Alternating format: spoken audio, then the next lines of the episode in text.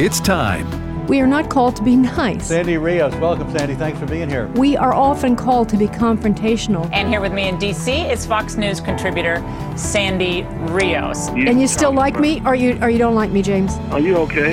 You all right? I'm a musician. I can't help it. Longtime Fox News contributor Sandy Rios, thanks very much for being with us. We have, I think it's 4 to 1 youth in America wants gay marriage. Our kids are the product of public schools. No wonder they poll the way they do. It's time to stand up or we're going to lose everything we have. Director of Governmental Affairs for the American Family Association. Step up, speak up, say something, do something. This isn't a game. This is real life. Sandy Rios is with the American Family Association, a pro-life radio talk show host. Some things are worth fighting for. Today, on this January day, my whole soul is in this, bringing America together, uniting our people, uniting our nation. We can join forces, stop the shouting and lower the temperature. And so today, at this time, in this place, let's start afresh.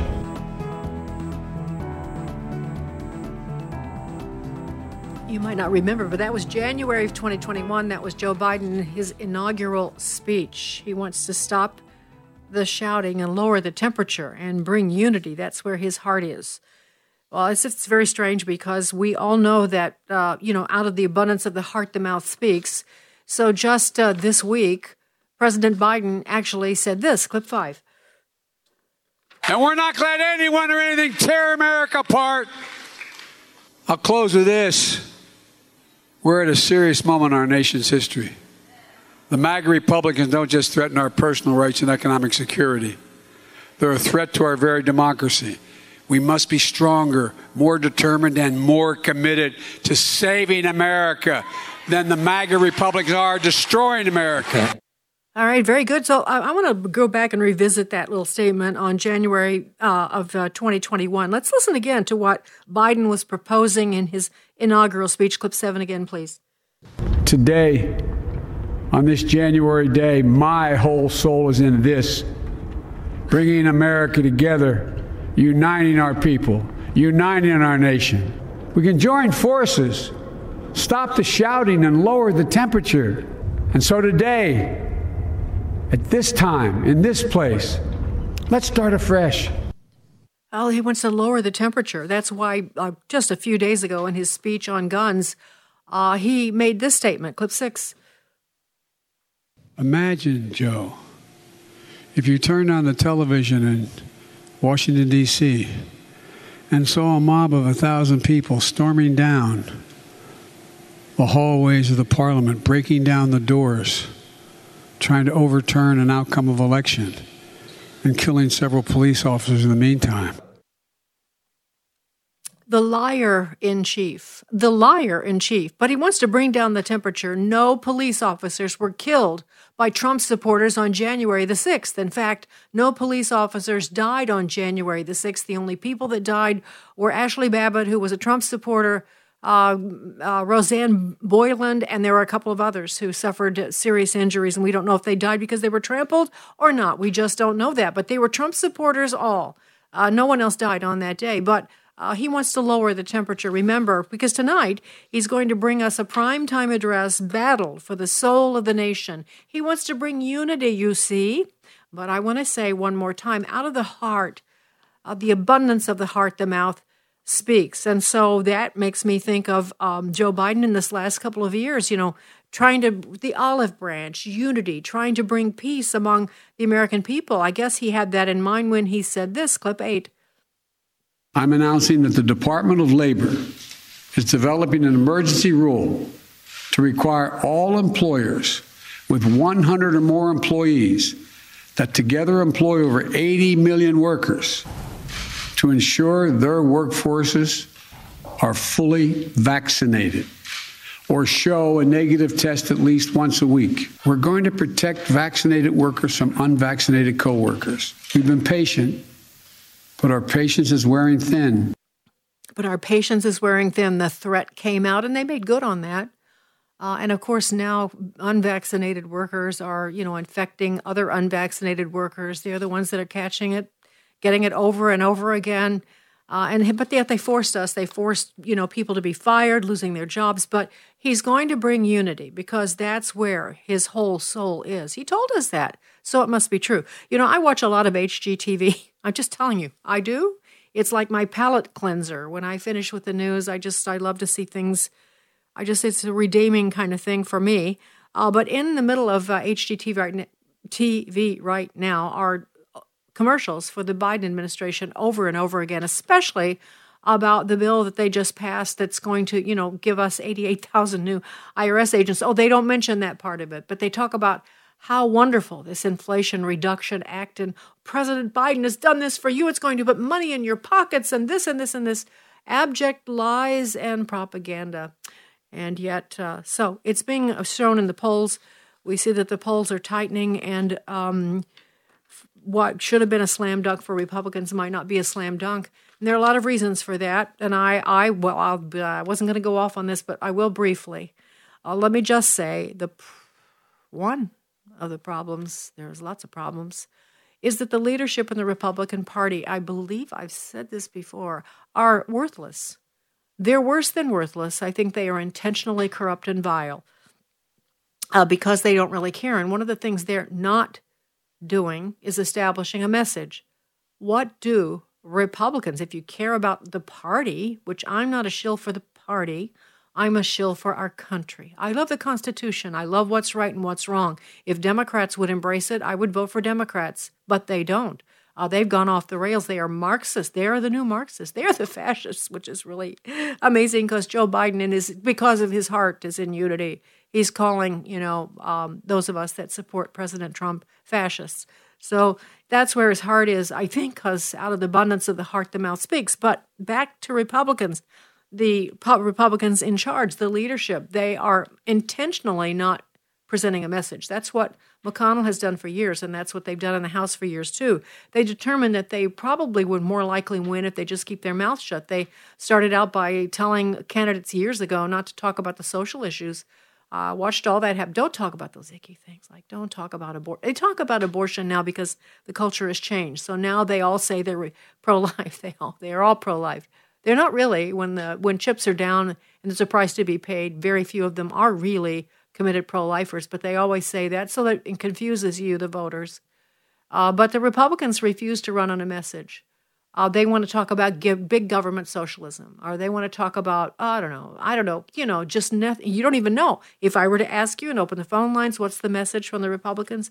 You couldn't tell me. I guarantee you could not tell me. And that's intentional. And I noticed this time with the primaries going the way they did, several of you contacted me, even though we've talked about it so much, not really knowing who to vote for. There's mass confusion. I think the people are motivated. You are willing to fight and work and try to save your country, but we're on like a rudderless ship. We have no leadership from the only party that offers candidates who will do those things. And so when you go to the ballot, you go to the voter guides, all the Republicans claim they're conservative. They're the MAGA conservative. They say that. Very few of them will say they are not. So you don't know. How are you supposed to know? How are you supposed to know? And I think this is intentional. It makes me very angry. But, okay, several of you have written me. As a matter of fact, I'll stop and say this, something practical. In fact, one listener from Illinois said she wants to help Ron Johnson. Others are talking about candidates they'd like to help. Someone would like to help the governor of Florida, who's not from this state. And they don't know. They've heard me say repeatedly not to give to the Republican Party. So they're saying, well, how can I give to them? Let me give you a quick tutorial. I'll try to make it as clear as I can. The offices out of which senators and congressmen and governors serve are separate from their campaigns. By law, they cannot be the same. So if you contact or go to the website of a sitting senator or a sitting congressman or governor, that is not the place to go to try to give directly to them. You have to find their campaign site, which is usually like, let's say, DeSantis for governor, or it would be Ron Johnson for Senate 2022. So you have to go to their campaign website, and that's where you find out how to donate.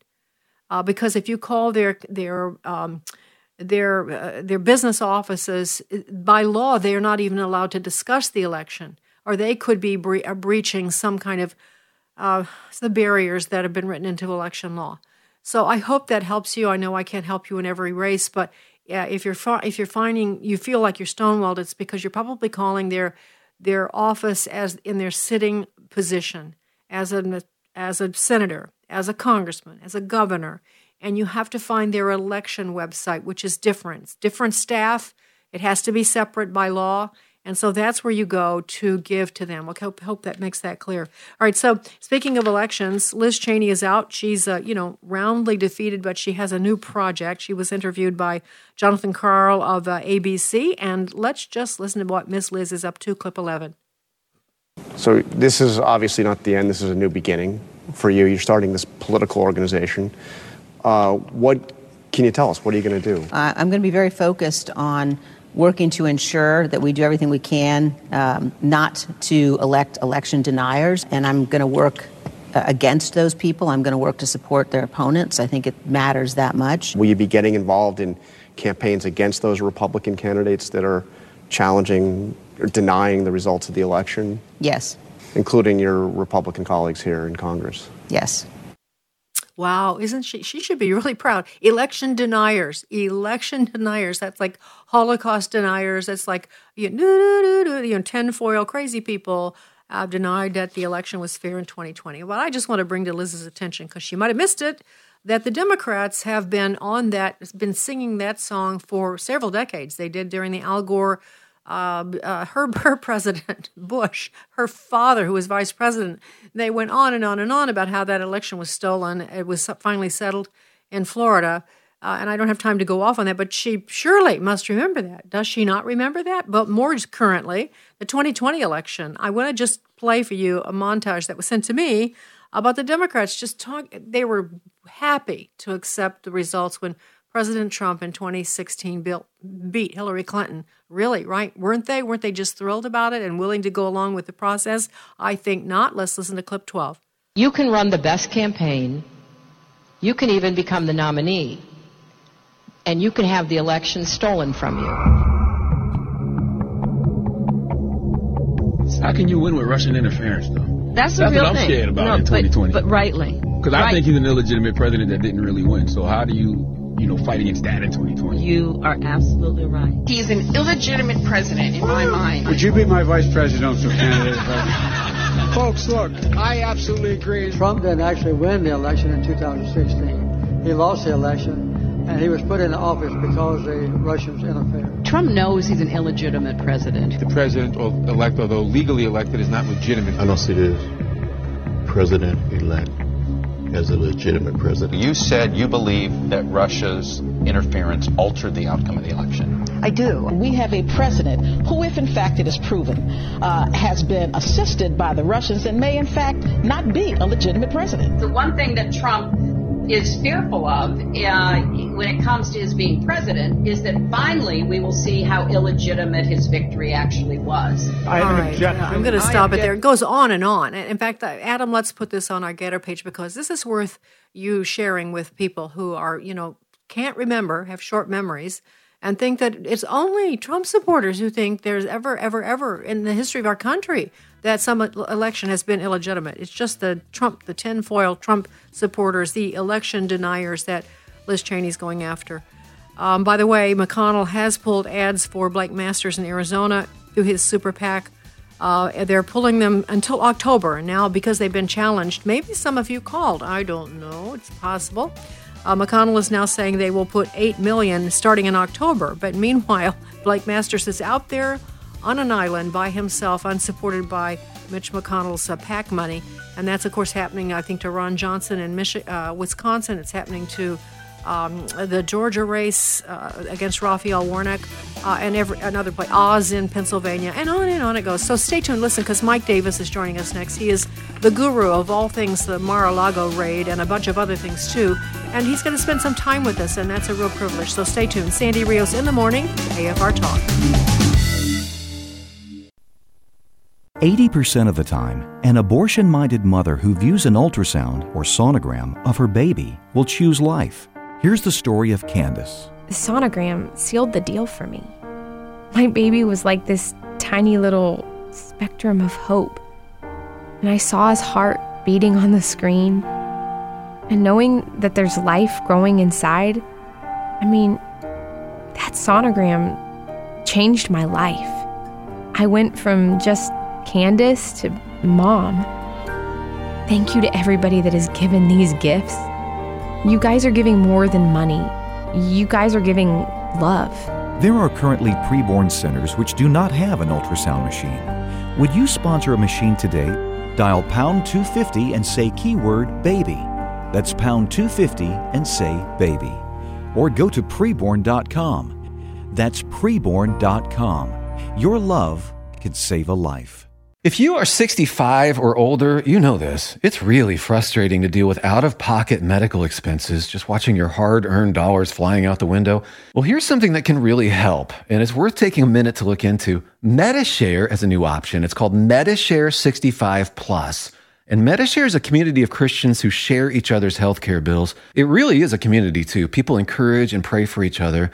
MediShare 65 Plus is a low-cost option for those with Medicare Parts A and B, and it fills in the gaps where Medicare stops. It's a great way to fight inflation, too. You can lock in one low monthly price for up to 10 years, and you can use your Medicare-approved doctor, and you also get telehealth 24/7 service, so you don't have to leave your home for the little stuff. Very worth looking into, and it's so easy to. Find out why people rave about the customer service at MediShare. They're easy to talk to. Call 833-45 Bible. That's 833-45-BIBLE. 833-45-BIBLE. Hello, Americans. I'm Todd Starnes. Stand by for news and commentary next. My goal as a teacher is to impart knowledge and then be able then for them to take it and turn it into wisdom. As we teach, I think, okay, 5 years down the road, how will the material that I am teaching them really affect their lives and their careers? Hi, Todd Starnes here. Truett offers biblically centered degree programs. Check out truett.edu/Starnes. President Biden called the entire Republican Party fascist. Well, the exact wording was semi-fascist, but a fascist is a fascist. During the 2020 presidential campaign, he said Republicans who support traditional marriage were the dregs of society. In essence, the president was dehumanizing his political enemies. And there's a great danger in that sort of philosophy. In recent days, Republican gubernatorial candidate Lee Zeldin was attacked by a man on stage at a campaign event. The attacker was armed with a knife-like weapon. Most recently, vandals attacked the GOP headquarters in Seminole County, Florida. A profane message directed at fascists was spray-painted on the windows. Words matter. President Biden promised to bring the nation together, but all he's done is divide. As the good book reminds us, you shall know them by their fruits. And this presidential apple is rotten to the core. I'm Todd Starnes. Sandy Rios in the morning on American Family Radio. Well, and I can tell you that the president in and of himself cannot just willy-nilly or by the stroke of a pen declassify documents. I think one of the questions that I won't answer, Shannon, is why did a president of the United States, a former president of the United States, have to have these kind of documents in his basement? I've seen videos and I've seen pictures of these documents, and these are documents that could hurt and harm the United States of America, and I'm very troubled by that, and that's the question I want. When it comes to a special master, I don't believe a special master is necessary. They told the magistrate judge who signed this warrant that they were gonna have a filter team there. And what they had was that filter team, they filtered out the attorney-client privilege information, and I really believe that there's no need for a special master. All right, Sandy Rios with you. That was the familiar voice of Ted Williams. He's a frequent contributor to Fox News on criminal issues, and that was him expanding and expounding on what's happening after the Mar-a-Lago raid. So there's so much to say. We've talked about it a lot, but no one knows more about it and has better insight on this than Mike Davis. He's the founder of the Article 3 Project. Mike is the former, he was the legal counsel for the House Judiciary Committee. We've talked about this a lot. He's been a frequent guest. He's a good friend, and I always appreciate his time. So, Mike, thanks for joining us this morning. Thank you for having me on. You want to respond to what Ted Williams just said? I think what needs to be very clear throughout this process is people need to step back and remember three key legal points. Number one, the President of the United States has the absolute constitutional power to classify anything he wants in any manner he wants, and he doesn't need a bureaucrat's permission at the National Archives to do that. And that's very clear from a 1988 Supreme Court case, Department of the Navy versus Egan. So it's legally impossible for a president to violate the Espionage Act for the way he handles classified and declassified material.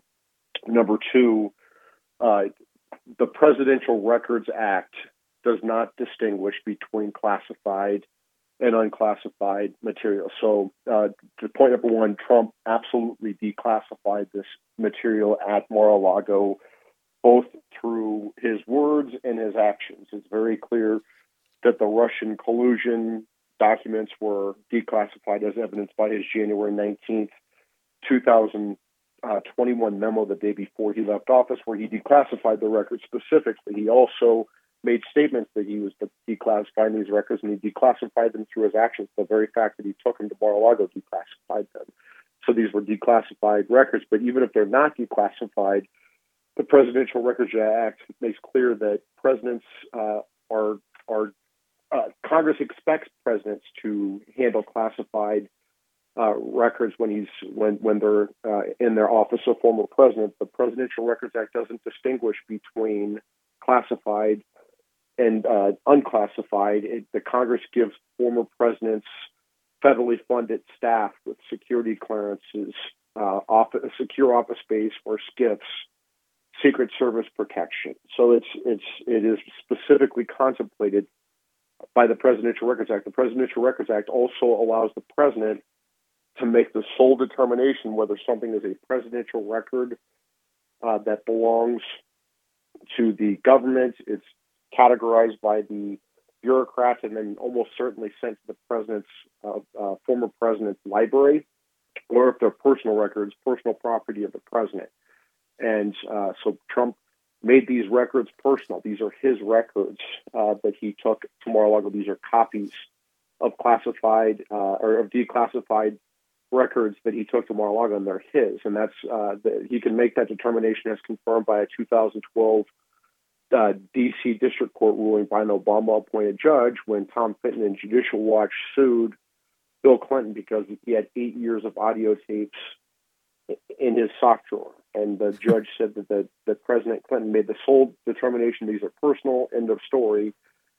So there goes the Espionage Act potential charge against the president. There goes the charges related to destruction or theft of government property. It's his personal property. These are copies of records. The government still has the original records at the intel agencies that created these intel reports, but these are personal copies, and so it's legally impossible for someone to obstruct investigations into non-crimes because the government didn't have the power to investigate these crimes in the first place. And I think that's what we need to step back. We're looking at pictures that the government put in a picture of, that they created. It was their evidence they're creating of. They took all these documents marked classified that Trump declassified and stacked them on the floor like Trump, had them scattered on the floor. And that's the impression that people are getting. But people need to step back. All this stuff is irrelevant because President Trump had the absolute power to declassify. He had the sole power to determine whether these were personal records, and you can't obstruct investigations into non-crimes. Okay, so to a couple of points then. Ted Williams is just wrong. He's just wrong. And it's not a gray area, as I'm hearing you say, and I've read, all that you've written about this. This picture that came out yesterday, so that people know, if they haven't seen it, it's all these marked top secret documents strewn on the carpeting, which looks like, obviously, I think they're inferring it's on the floor of Mar-a-Lago somewhere. And And so many people, including Jonathan Turley, feel that this is a PR move. I agree. But it's interesting. PR matters, Mike. You know, like I just an article in Fox News by Howard Kurtz. He says he's asking the question if this isn't a turning point. And, of course, he piles on in his article about, he says, oh, I'll just read this. Whereas before we might have had the blurry vision of hurriedly packed boxes and perhaps confusion and returning them to the government, the highly classified markings, some so sensitive that FBI agents had to receive additional clearances to review them, brings the situation into sharp relief. The super-secret papers at Mar-a-Lago were right next to framed Time magazine covers featuring Trump. That's how Howard pens this. It is a battle of the mind and a battle of public opinion, don't you think, also? Yeah, I mean, this picture shows that the Biden Justice Department has continued to politicize and weaponize law enforcement, and they're using it against Trump. And so remember the pattern in this case. This started out Newsweek leaks to Bill Arkin, where when there was initial blowback to the raid, the Biden Justice Department leaked out to Bill Arkin at Newsweek that Attorney General Merrick Garland didn't personally approve this raid. Well, that was a lie. We know he did. They also leaked out that Trump had nuclear documents. We know that was a lie. There aren't two classifications in the raid inventory or in this response that the government has, where they're talking about every other classified record, and there's no picture of two documents in their picture. So that was a lie. They also said that President Biden and his White House had no involvement in this. We know that's a lie because Jonathan Sue, President Biden's deputy counsel to the president, had to waive on behalf of President Biden President Trump's assertion of executive privilege, constitutional executive privilege, going back 250 years to protect confidential communications with presidents. Biden had to waive that. Jonathan Sue did that, and that paved the way for this raid. So they clearly knew that there was a criminal investigation. They clearly knew that this raid was coming, right? So it's just a series of lies, and there's also the lies and leaks coming out of this administration. They said that they had to redact this affidavit because it's so sensitive to the investigation into our national security, yet they've been leaking constantly from this affidavit. They've been illegally leaking from the grand jury, as evidenced by another Bill Arkin Newsweek piece. So it's constant leaks and lies in this case. And at the end of the day, there is no crime here. It is legally impossible for President Trump to violate the Espionage Act in the way he handled classified materials, because he is the president is the classifier and declassifier. It's his determination. It doesn't matter what the statutes and regulations say. Those apply to everyone else on the planet but the president. And this is not a Mike Davis theory. That's what the Supreme Court said in Department of the Navy versus Egan in 1988. And again, the Presidential Records Act is what controls here, not these other statutes on government property that are not applicable to former presidents. There is a specific statute that applies to former presidents, and the Justice Department is trying to bootstrap these other government record statutes to turn these non-crimes into crimes. The Presidential Records Act does not even have a criminal component to it because it is understood that there is a natural give and take between former presidents and the archives. The former president thinks everything is personal, everything is his, and that's his sole determination. The National Archives thinks that everything is a presidential record or a government record, right? So if a president sneezes into a Kleenex, the librarians of the archives think that's a presidential record. It's just a natural give and take that's resolved. It should have been resolved through the civil process, notifying Congress, civil lawsuits, subpoenas.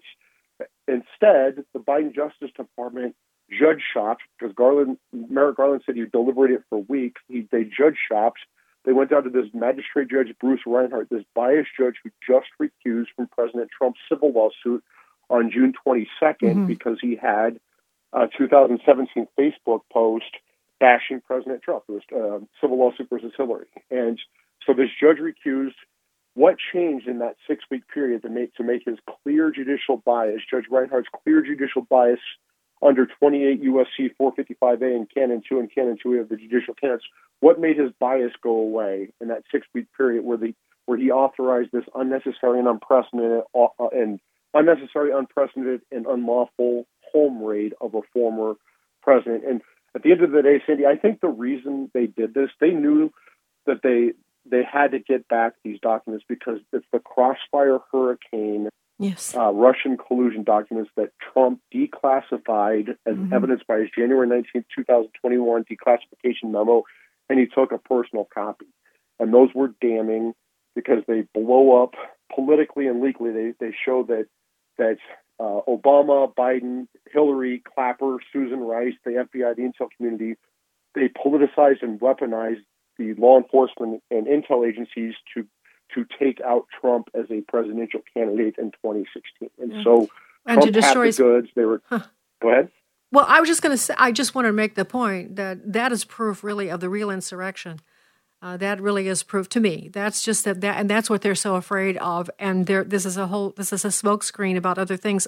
Jonathan, Just the News just broke another story yesterday. I don't know if you saw this, but speaking of lies, the National Archives has been, beating their chest and saying they're nonpartisan. How dare they be accused of being partisan? And the attorney now, General Counsel Gary Stern, looking back in time, Just the News has found out that he was working for the ACLU in 1989. And sued President Ronald Reagan as an attorney with the ACLU during that time. So he's not exactly nonpartisan. He's the guy that's going after President Trump in this lawsuit. Today, they're meeting in court about the special master. We just have a few minutes left, Mike. And what do you think's going to happen, and what's at stake here? Well, Judge Cannon indicated previously that she was inclined to appoint a special master in this case to sort out the documents, and I think she's going to do it. And that's a bad sign for the government because it shows that Judge Cannon doesn't have confidence that the Biden Justice Department, that the Biden intel agencies are telling the truth in this case. And it also shows that Judge Cannon has concern that they judge-shopped and went to this biased judge, Judge Bruce Reinhart, Magistrate Judge Bruce Reinhart, who had recused on June 22nd, and somehow his bias went away. So, it's where I think the Trump legal team, what they need to do after this ruling today by Judge Cannon is step back and make the legal arguments that we've discussed. The Biden Justice Department wants to get into the minutia of these documents and look at the classification markings and get people panicking that, Trump had these documents and it put our national security at risk. That's not the case. These were declassified records. He took a personal copy, and they were guarded by the Secret Service. These are not like these are paper records guarded by the Secret Service. This is not like Hillary Clinton's illegal home server with our most classified secrets when she was Secretary of State. That we know that server was hacked by foreign governments. Right? These are paper records under lock and key, guarded by the Secret Service. It's interesting the response of different people from different places. It seems to me like, from where I sit, the Justice Department has kind of stepped in it. I'm reading the analysis of Kevin Brock, who's the former Assistant Director of Intelligence for the FBI and Principal Deputy Director of the National Counterterrorism Center, and he just says that affidavit confirms that they've gotten really nothing. And he said any clinging hope in certain quarters that the affidavit possessed pulverizing cause to believe Trump was engaged in a truly serious federal violation can, I think, be considered dashed. The pipe dream that Trump was engaged in espionage, actively providing secrets to an enemy, I think, is as fanciful as the Steele dossier's Moscow hotel bed reverie. And he said, and then he goes on, but it was pretty damning. Also, I've heard other attorneys, Mike, talk about how weak Garland's response was. Oh, sorry, there's the music. But anyway, it's spelled out in a very interesting article that we can make available to everyone. What are you going to do today, Mike? How many appearances are you making? I have back-to-back all day and all night, so I'll be very busy. But it's always good to start off with you, Sandy. Well, thank you, Mike, and I hope you have a great day, and thank God for you. And just eat your Wheaties and stay strong, and we'll talk to you soon. Sandy Rios in the morning on AFR Talk.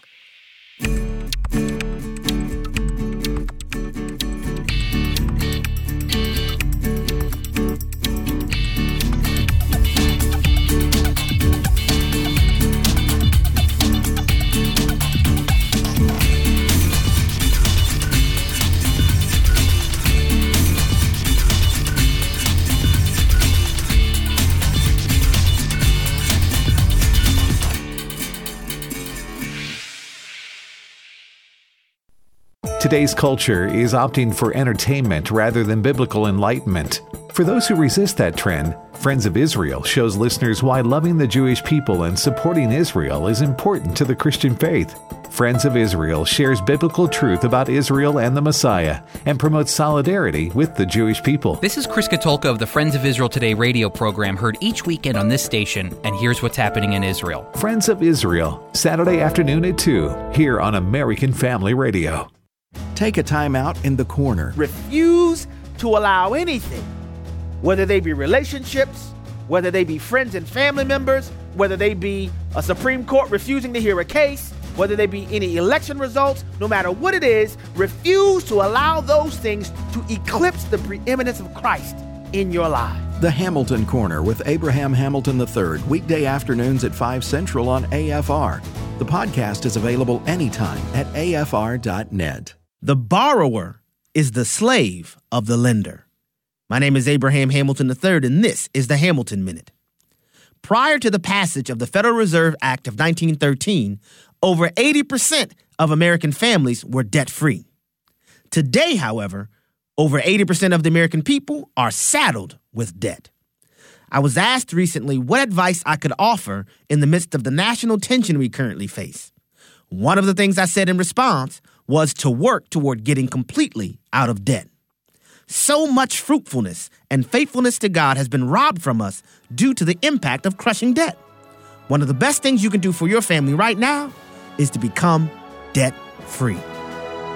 Listen each weekday from 5 to 6 p.m. Central for the Hamilton Corner, or visit the podcast page at afr.net for more from Abraham Hamilton III, public policy analyst for the American Family Association. Hi, I'm Pastor Bert Harper. My wife Jan and I would like to invite pastors and their wives to the Fishbowl Retreat. I'm co-host of Exploring the Word and Exploring Missions here on AFR, but I've also been a pastor for many years, so I know pastors and their families deal with unique challenges. That's why we started this retreat years ago. Pastors are called to a higher standard, and we want to come alongside and offer support. The AFA Pastors and Wives Fishbowl Retreat is returning October 18th through the 20th to Linden Valley Conference Center in Linden, Tennessee. You don't even need to miss a Sunday. Our guest speakers are another pastor and his wife, Will and Mickey Addison of American Family Radio. Register today by calling 662-844-5036. Extension 297, or at repairingthefoundations.net. The AFA Pastors and Wives Fishbowl Retreat. We'd love to see you there.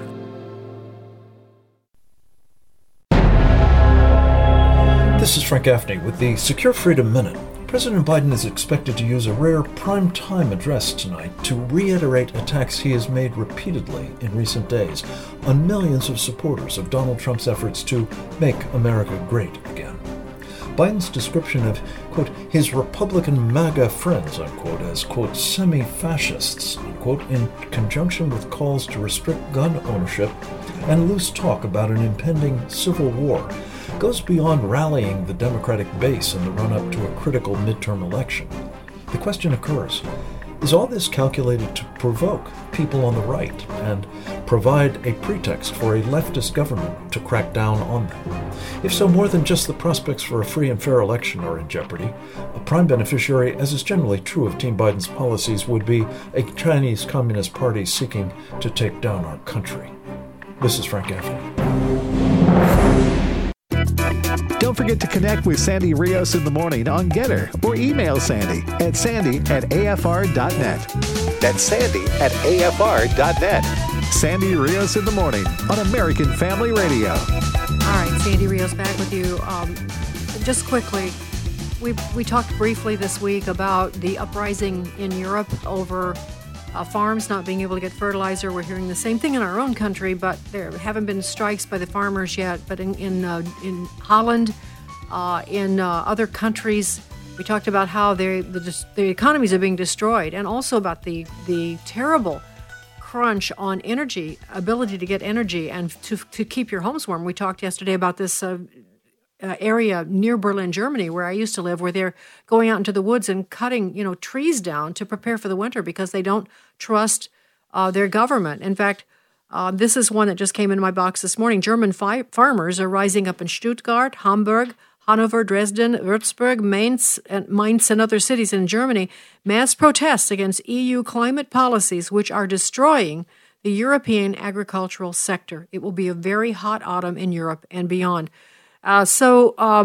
There's a lot more to say about this, but in regard to energy, remember that one of the leaders, Honoré Macron, made a statement this week that the French are going to have to they called it economic patriotism, where you don't use as much power and you might be cold, because remember President Trump warned them if they didn't take certain precautions, maybe build nuclear, get their energy from somewhere else, they were going to become dependent on the Russians, which they have become dependent on the Russians. And now the Russians are at war with Ukraine, and so most of Europe is supporting Ukraine. And so they're encouraging their people in Germany and Holland and, France to, you might be cold, but that's, that's part of being patriotic. If you really love your country, you'll just allow yourself to be cold. So it was really amazing to me. Someone sent me this morning. This is the German Federal Minister of Foreign Affairs, Annalena Baerbock. And this is what she had to say about to Germans about what the coming very, very cold, freezing winter. She's very concerned. Not. Clip 4. But if I give the promise to people in Ukraine, we stand with you as long as you need us, then I want to deliver, no matter what my German voters think, but I want to deliver to the people of Ukraine. And this is why, for me, it's important to be always very frank and clear. And this means every measure I'm taking, I have to be clear that this holds on as long as Ukraine needs me. We are facing now a winter time where we will be challenged as democratic politicians. People will go on the street and say, we cannot pay our energy prices. And I will say, yes, I know, so we help you with social measures. But I don't want to say, okay, then we stop the sanctions against Russia. We will stand with Ukraine, and this means the sanctions will stay also in wintertime, even if it gets really tough for politicians. I wonder if it will get tough for Annalena. I wonder if she'll be cold this winter, or if it's just going to be the German people while she stands by Ukraine. And the problem with that is there are a lot of fine Ukrainian people. And I have great sympathy for the suffering they're going through, but the government is corrupt. They're as corrupt as the Russian government. And so you pick your poison. And this point of the way this relates to us is that this is kind of the way it's going in the Western world. The rest of the world is used to totalitarian governance, but we're not. This is top-down leadership where they don't give a whit about what happens to the people. They will do what they will do. They believe that we have to control the climate. They actually believe they can control the climate. And so because of that, you must just endure not being able to drive your cars, not being able to survive a winter. Some of you may die, but that's the price of, patriotism. That's, you're doing that for your country. Somehow, some twisted way, that's what's happening. So that's in Germany. I've gotten a lot of interesting email from you guys, a lot of wonderful things, and thank you. I confess to you, I feel like this week I've just given you so little hope. I've given you a lot of conversation. I talked to you about a lot of bad things, and I was just praying this morning before I got up that I just don't. It's not my intention to leave you without hope, because honestly, I truly do know that God is sovereign. I do understand it. I trust Him. It's that interesting balance between God's sovereignty and man's free will, because I still believe, because I believe Scripture teaches that we have to fight, and we do the best we can. I think it's pretty clear, like when they were rebuilding the wall in Jerusalem in Nehemiah, the people ended up having to fight with one hand with a sword and build with the other hand. They had to do both in order to accomplish that. And we're in a fight. We are in a fight, and so I can't, sing a lullaby and tell you everything's going to be fine. I think the Scripture's pretty clear that everything's not going to be fine. The green pastures that we're going to lie down in are, I think, of the soul and the spirit, because no one can touch the inside of us. The peace is transcending anything that makes sense humanly. That is what God gives. My peace I leave with you, not as the world gives you peace, but that deep, inexplicable peace that makes no sense in the face of tragedy. That's what God gives us. And sometimes he gives us victory here on earth. And sometimes he brings justice here on earth. And I'm praying for that. But if he doesn't bring it in my lifetime, that does not at all affect my faith and trust in him. I know that he is handling everything, and that things will come to some sort of an apex at some point, and there will be justice. I always say I wouldn't want to be the people who are propagating or trying to take control and doing horrible things in the process, not only in this country but in other countries as well. There will be justice. Yeah, there will be justice. And as what Jonathan Edwards said, it's a fearful thing to stand before a righteous God. I believe that's in Hebrews too, in some form or fashion. All right, so please don't be discouraged. And I just ask you to remember, those of you that are followers of the Lord Jesus, be sure and spend time in God's Word, because that's the best antidote. Spend time in God's Word every day so that you can handle the slings and the arrows that are going to be coming our way. And just prepare yourself, exercise. Like if you work out like I do, then work out your spiritual muscles too, because we have to get ready for this. And that means there's going to be some bad news. I think the persecuted Christians, when they met quietly behind closed doors, I've been with persecuted believers in China and other countries where they met together behind closed doors and they worshiped, but they also understood that there was great peril. So there was a sobriety, and I think that sobriety is in order. But forgive me if I'm a little bit too sober sometimes and don't give you enough hope, but I always want you to know that I trust the Lord Jesus. And you should too, because he's worthy of our trust. He's proved himself faithful through all generations. Remember that? Yeah, through all generations. All right. I've gotten some interesting email from you. I actually, for some reason, didn't get this printed out, but several of you have commented on my interview with Matthew Ferracci, the producer of The Chosen, and are pretty upset with me for actually talking to him, because some of you think that The Chosen was heresy.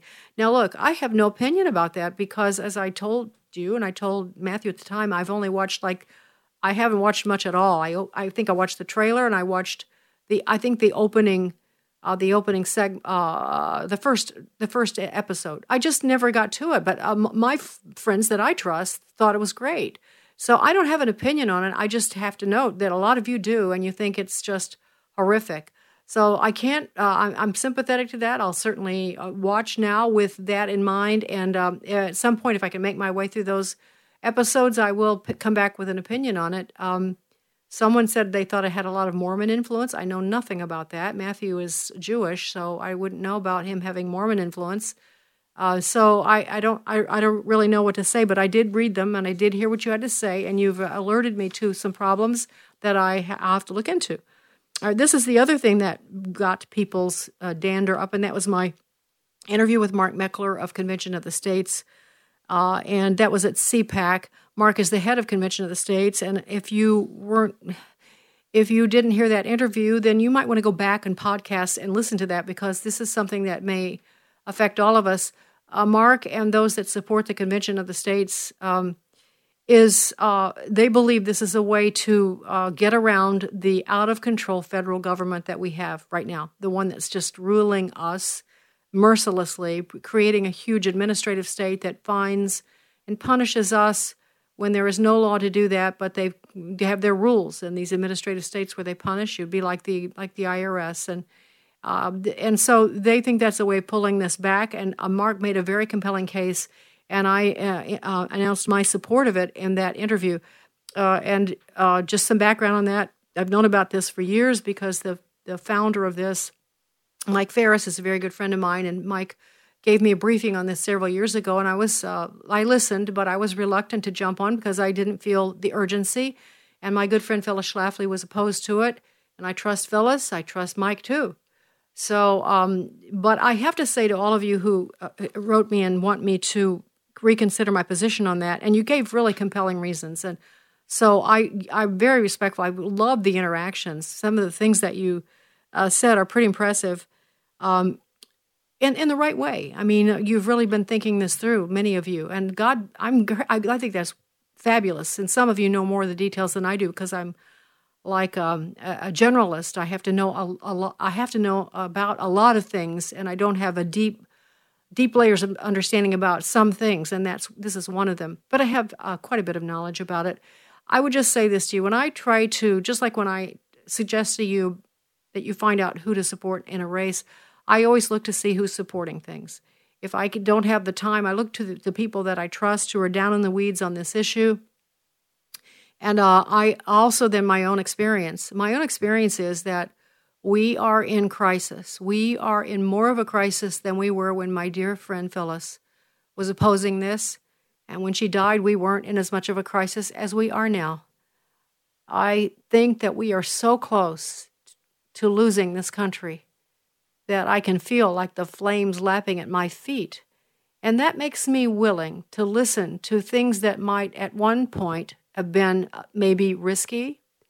Some of you feel it's risky, and I understand those risks. That's what Phyllis thought too. But people that I trust, and I'll just name one, Mark Levin. Mark, I've known Mark for years. You listen to Mark. Mark is a constitutional scholar. And Mark and I have, through the years, just about always agreed, this doesn't... For whatever the point is here, we almost always see things the same way. I'm not an expert on constitutional law. Mark is. And he's supporting this, and I am inclined to trust him on this. Because maybe not normally, maybe I'd say, like some of you, don't mess with the Constitution, don't open this Pandora's box. But remember that our founding fathers said that whenever any form of government becomes destructive of those ends, the ends that were laid out in the Bill of Rights, the preamble, it is the right of the people to alter or abolish it and to establish new governments. And I think this is not establishing a new government. This is adding to and trying bringing back into control this monolithic monster that is destroying this country against the will of the people. In a destructive mode, then something extraordinary has to happen. And so that's why I still stand by my endorsement of Convention of the States. I think something extraordinary. I respect each and every one of you who feel that this is a little risky, and I understand the reasons, but I think maybe we're going to have to take some risks here, and we're going to have to get some skin in the game. We're going to have to fight in a different... It's either that or we're going to have to go to war, physically. Yeah, so you think about that. What are we going to do to save our country? What do you propose? You think just philosophically the Constitution is so great? It is great. But to be clear, the Convention of the States does not alter the Constitution. They're proposing amendments to push back how the left has interpreted the Constitution. I just think we are in crisis right now. We have to consider extraordinary things, and that's why I stand by that. I'm sure. Sorry if I disappoint some of you. You'll have to agree to disagree on this. At some point, I might actually have a back and forth. Why not about this with people that oppose the Convention of the States and people that embrace it, like Mark Meckler. Maybe we'll have a time to do that. I'm not opposed to that. Just I have to think about it more. The problem is that there's so much news. I have to cover so much. You have no idea how many things I have to leave out. And I was just thinking about this morning. You know, I've always been the kind of like a host that when I have company, my sock drawer is clean. Like, who cares? Because I try to do too much and cover every base, and that's a good thing. It's also a bad thing. So right now I'm having to, forget the sock drawer is kind of cluttered and cover everything that I can reasonably cover. And it might not include that, but I will certainly give it serious consideration. So listen, thank you so much for listening. Tomorrow you're in for a treat. We're going to be interviewing Chief Justice Roy Moore, who was just exonerated by a court in Alabama and awarded $8.2 million. It's an incredible story. You want to hear it, so stay tuned. Sandy Rios in the morning on AFR Talk. The views and opinions expressed in this broadcast may not necessarily reflect those of the American Family Association or American Family Radio.